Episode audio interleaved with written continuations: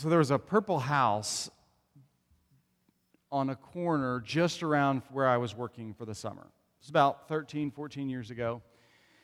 And I was asked to lead teams of high school students, middle school students, and their adult chaperones to this block in downtown Jackson, Mississippi.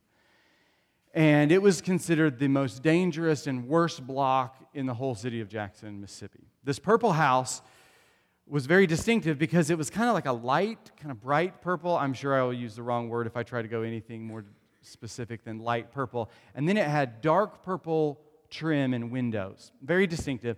This guy ran crime in Jackson, Mississippi. Everybody knew where he lived. He had the purple house on the corner. And there was a church, dilapidated old church, positioned right there and a pastor had come in wanting to start a church and started a church wanting to do ministry with the kids and with families. But the church was just kind of crumbling. The block next to it that the church owned was just filled with trash and bushes and trees.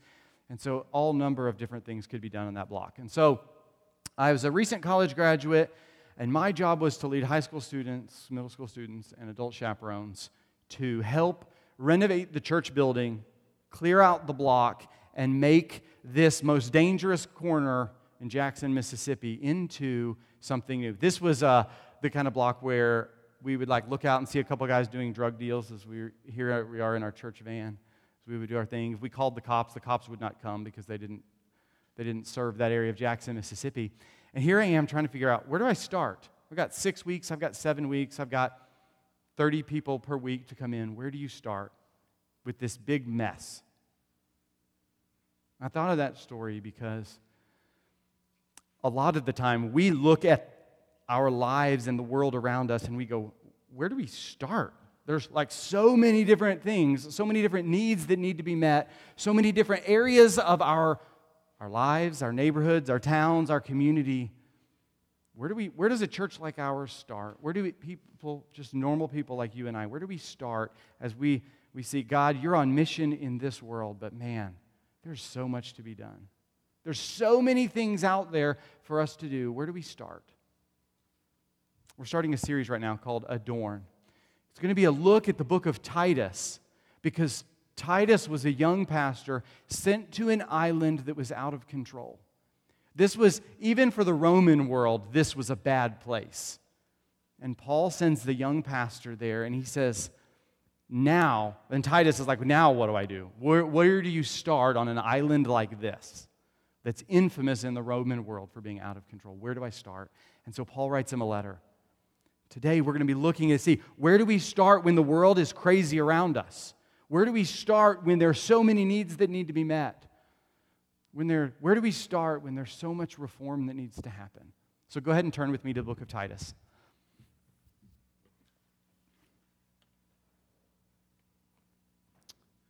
I'm going to read Titus verses 1 through 4.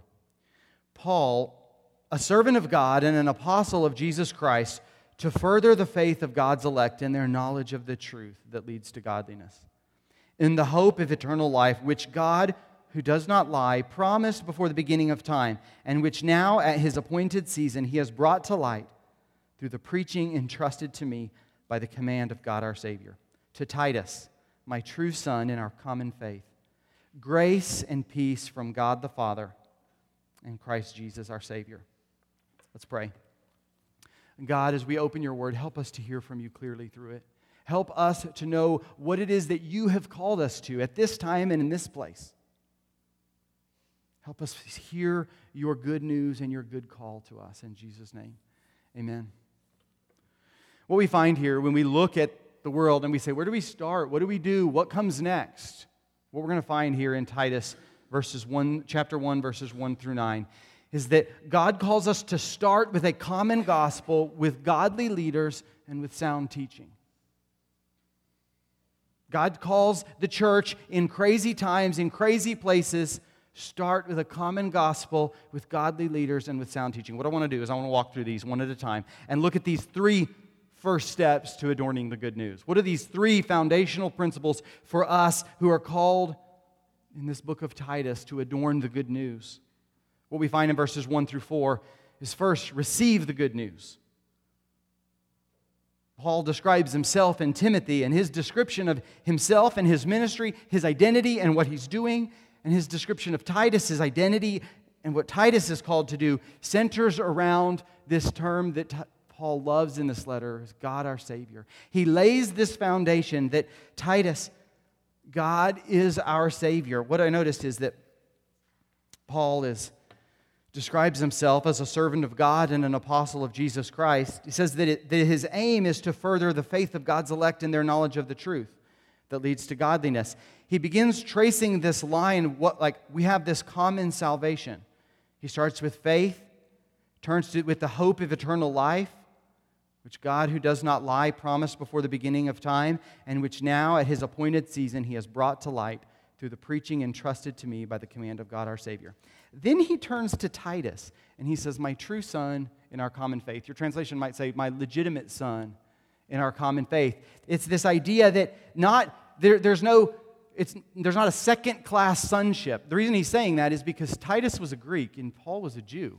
And there was this question that maybe, maybe the Greeks had to become Jews before they could become a Christian. And Paul is pointing him and saying, No, Titus, who is not circumcised, who does not identify as a Jew, was born a Greek, and is still a Greek, is still a true child of the faith because, he says, it's in our common faith. It's this normal faith. There is this base layer understanding of what the good news is, and Titus has it, and I have it.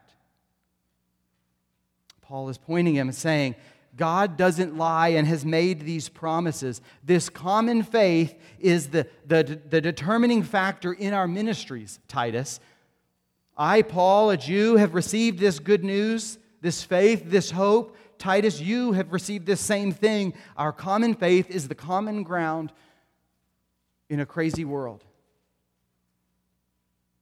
And he, Paul points him to this because he, we have to understand that it is the good news of Jesus that we adorn, not the good news of ourselves and of our church.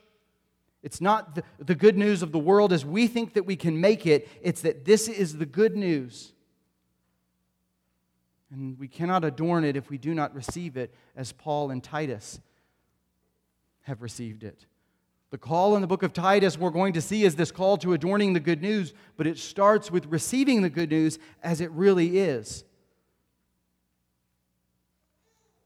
The good news of the gospel is something that the world pushes back at.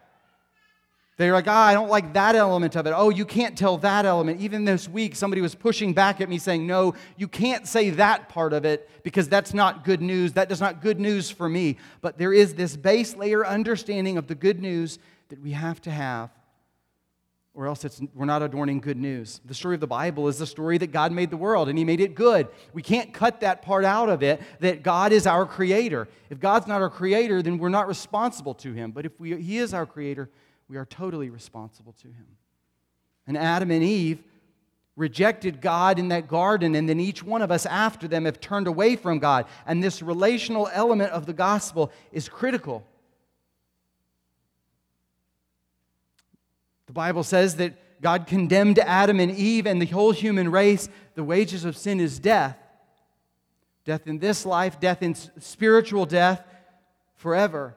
But instead of leaving us that way, God came in, as the man Jesus, the God man Jesus, living the life that we should live, dying the death that we should die, so that all who turn away from sin and trust in Christ alone can be saved. That's what Paul is getting at when he says, God our Savior, Jesus Christ our Savior. We have to be saved, not improved. And so where do we start in a crazy culture? We start with receiving the good news. We start with setting our eyes on the beautiful face of the gospel. And then, with God's help, we can go forward.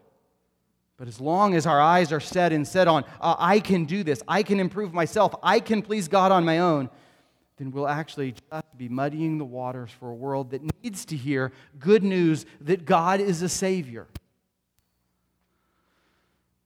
The second element the second foundational element in the call to the church and to Christians is to pray for and to expect godly leaders. Like, think about it. Titus is on this island. He's already proven himself as one of Paul's best leaders because if we thought Crete was bad, the church in Corinth was horrible, doing things the world didn't even think about doing. And Titus was the guy that Paul sent in. Titus was Paul's special forces pastor who could go into a bad situation. And so he sends Titus here, and he's like, What do you need to do, Titus? Do you need to start small group ministry? Paul or Titus, do you need to start a soup kitchen? Titus, do you need to start a radio ministry? Do you, do you need to create, uh, start making books for leadership training? Paul says, Titus, what you need, verses 5 through 8, is leaders. Verse 5 says, The reason I left you in Crete was that you might put in order what remained and appoint elders in every town as I directed you. An elder must be blameless, faithful to his wife, a man whose children believe and are not open and is not open to the charge of being wild and disobedient. Since an overseer manages God's household, he must be blameless, not overbearing, not quick tempered, not given to drunkenness, not violent, not pursuing dishonest gain. Rather, he must be hospitable, one who loves what is good, who is self controlled, upright, holy, and disciplined. He must hold firmly to the trustworthy message as it has been taught, so that he can encourage others by sound doctrine and refute those who oppose it right here, this second foundational element. Paul says, Titus, what you need, more than that, what Crete needs, what this island needs is godly leaders. He says, appoint elders in every city. He uses two words here. He uses elder and he uses bishop. The, the New Testament uses three terms for pastors and uses them interchangeably elders, bishops, and pastors some of the ways the denominations divide is how they defined those different words. But as I read through the New Testament, those three words get used interchangeably. And in this passage, elder and bishop gets used interchangeably. It just has to do with your status, or the, the uh, elder is more of a, a description of who you are, and bishop is a description of what you're doing, you're overseeing the, the church. And so Paul is telling him, Titus, what you need is you need godly men in the church to oversee and to care and to shepherd it. That's the root of the word pastor. That's not used in this passage, but again, used interchangeably. What you need is you need godly men to lead the church. And we could go, come on, isn't there a different, like, foundational element? Like, come on, can't there be something else that we start with? And Paul's like, no, what the church needs in a wild world is godly leadership. And then he begins walking through and saying, an elder must be blameless. That's kind of his heading for the passage. An elder must be blameless faithful to his wife. A one woman man is the description there. It's a one woman man. A man whose children believe and are open to the charge of being wild and disobedient. This idea that in his household, he loves his wife and he leads his kids. That's actually his first ministry. Faithful in his household. Then he says, since an overseer, since a bishop manages God's household, again, he's got to be blameless. Godly leadership can't just be somebody that's a little bit better, but a, a wild world needs godly and great leadership, not somebody who's overbearing and quick tempered, not given to drunkenness, not violent. Some of these are a little bit like, okay, yeah, we get that. Not violent, not a bully, not somebody pushing other people to get his way, somebody who's kind and gentle, not somebody who's pursuing dishonest gain. Rather, he must be hospitable one who loves what is good, who is self controlled, upright, holy, and disciplined. This passage is calling for leadership that is godly in attitude and godly in actions. We could sit here and go, okay, this, Joe, this applies more to you. How does this apply to me sitting here? How does this apply to me at six years old sitting here? How does this apply to me at 12 years old? What does this have to do with me? A, a wild culture a world that seems out of control needs godly leadership. And so all of us are, should be praying for and expecting more of leadership, not less. And so, what's the purpose for this? Just like we find with Paul, Paul's not a servant for himself, Paul's not a servant for his own vision. Paul's a servant of God. And the call of leadership is to be godly in attitude and godly in actions because they are stewarding God's household.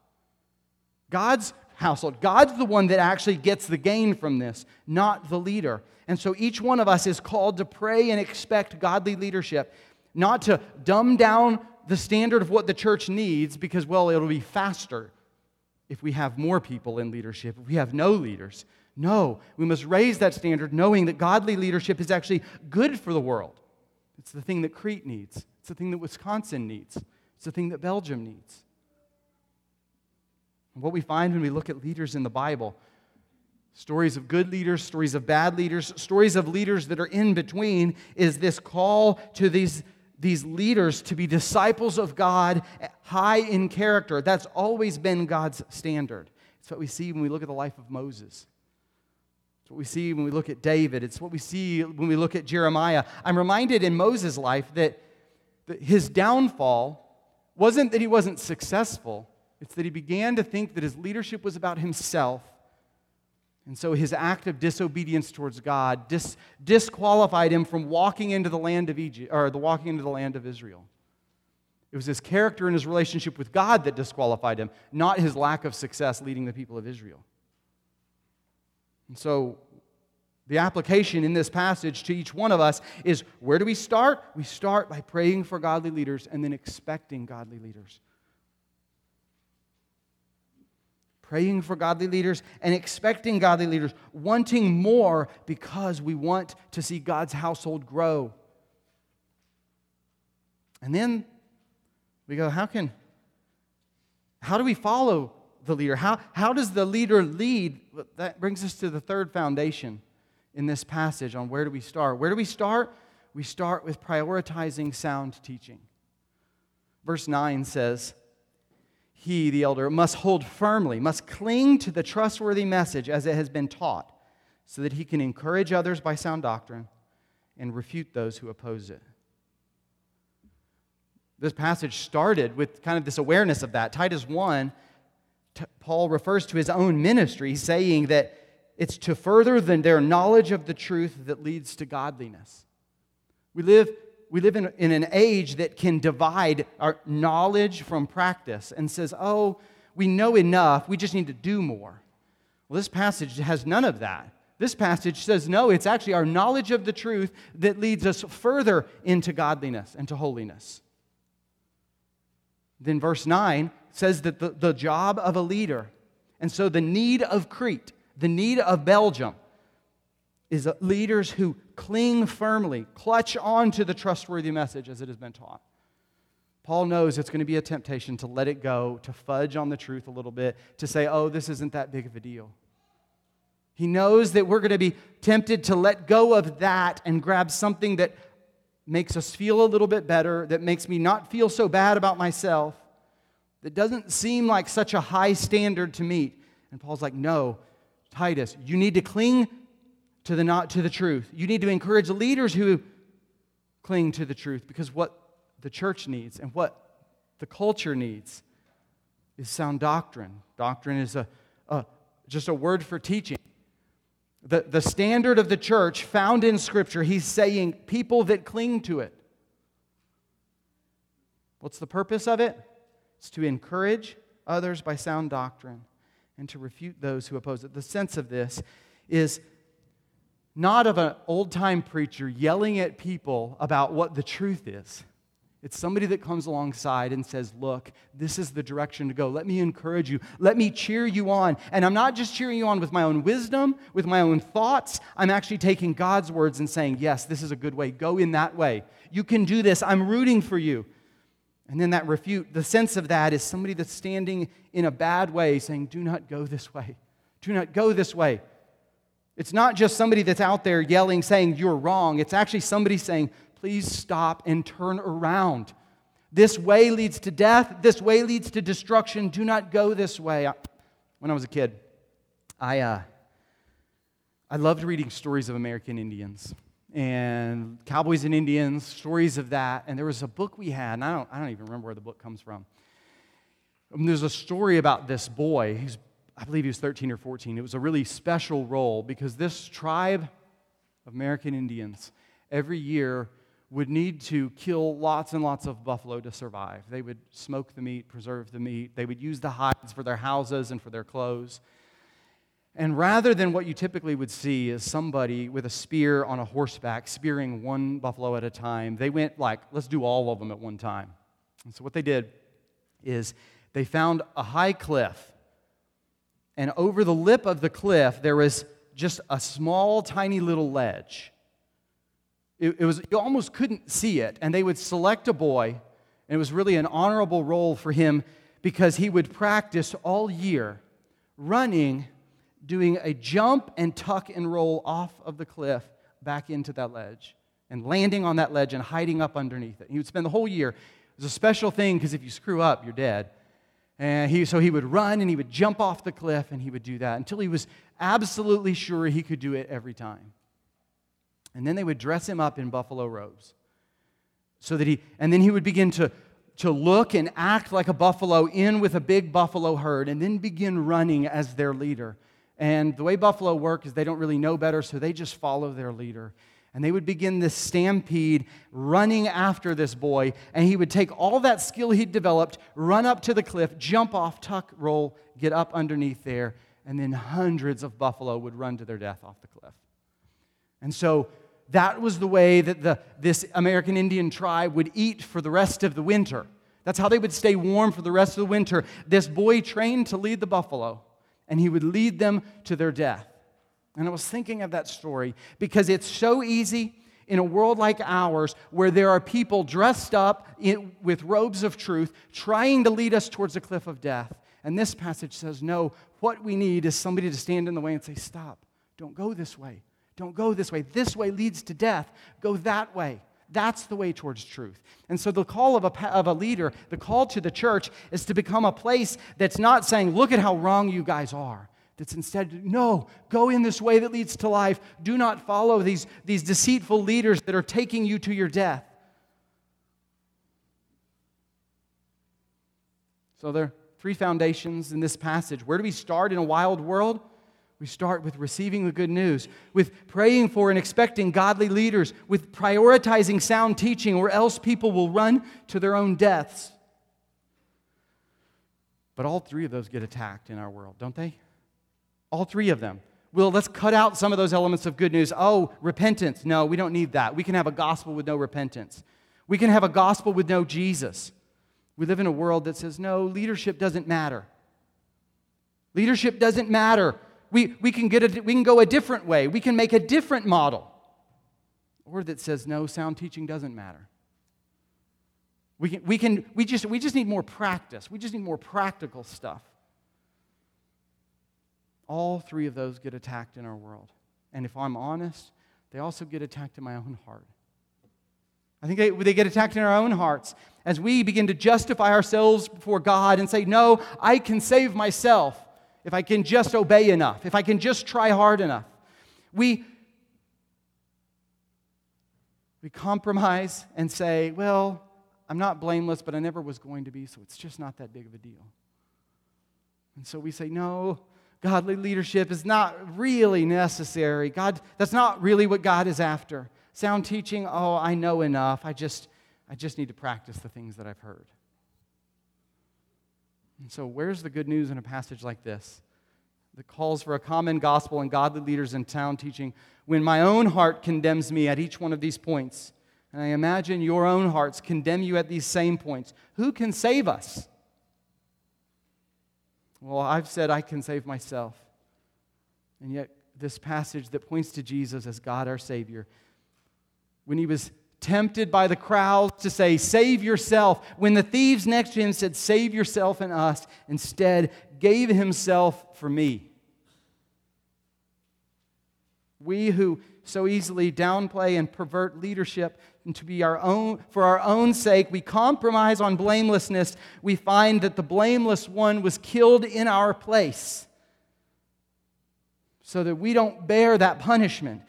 Those of us that have preferred other teaching other truths to come in and make us feel good instead find that the word of truth died for us so that in his resurrection we can know that the good news is for us and that godly leadership is His standard over us, and that sound teaching is what He is speaking to us from His Word. I told you at the beginning about this church in Jackson, Mississippi, and it was a really strange experience to week after week see the transformation of this, and nobody else got to see it transformed. Nobody else got to see this place transformed the way I did because I was the only one that was still there. And so part of my job was to cast a vision to the people and say, look, this is where we used to be, and this is where we're going. The final week, I could say, You guys have no idea what this place used to look like. You don't know about the leaks in the roof. You don't know about the parts of the building they could not use. You don't know the things that were done on that property over there. But now look at where we're at and where we can go. And I don't know where that church is now.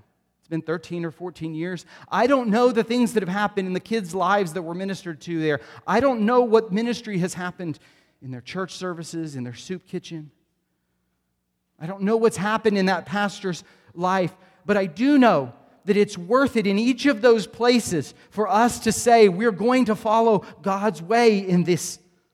God says start with receiving the good news and praying for godly leadership and prioritizing teach sound teaching, and then we know that God says it's going to head towards that day where we will see him face to face. And so, as we begin to imagine what does this look like for us to live this out, a church, a family, a person who's received the good news, that is praying for godly leadership and prioritizing sound teaching, is going to look different than the world and then becomes a place of good news. As we stand in, a, in the way of death and say, No, don't go this way, go that way, go in that way of life. Let's pray. Father, I thank you for your word. I thank you that we get to hear good news that you, God, are our Savior, and that you have put us in this time, giving us your methods to adorn the good news. I pray these things in Jesus' name. Amen.